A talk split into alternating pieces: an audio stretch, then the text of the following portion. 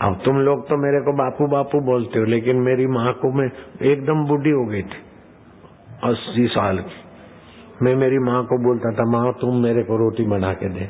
मेरे को तो बहुत लोग रोटी बना के दे, लेकिन माँ रोटी बनाती थी, उसमें स्वाद बहुत अच्छा आता था। क्योंकि माँ भगवान का नाम लेके रोटी बनाती थी।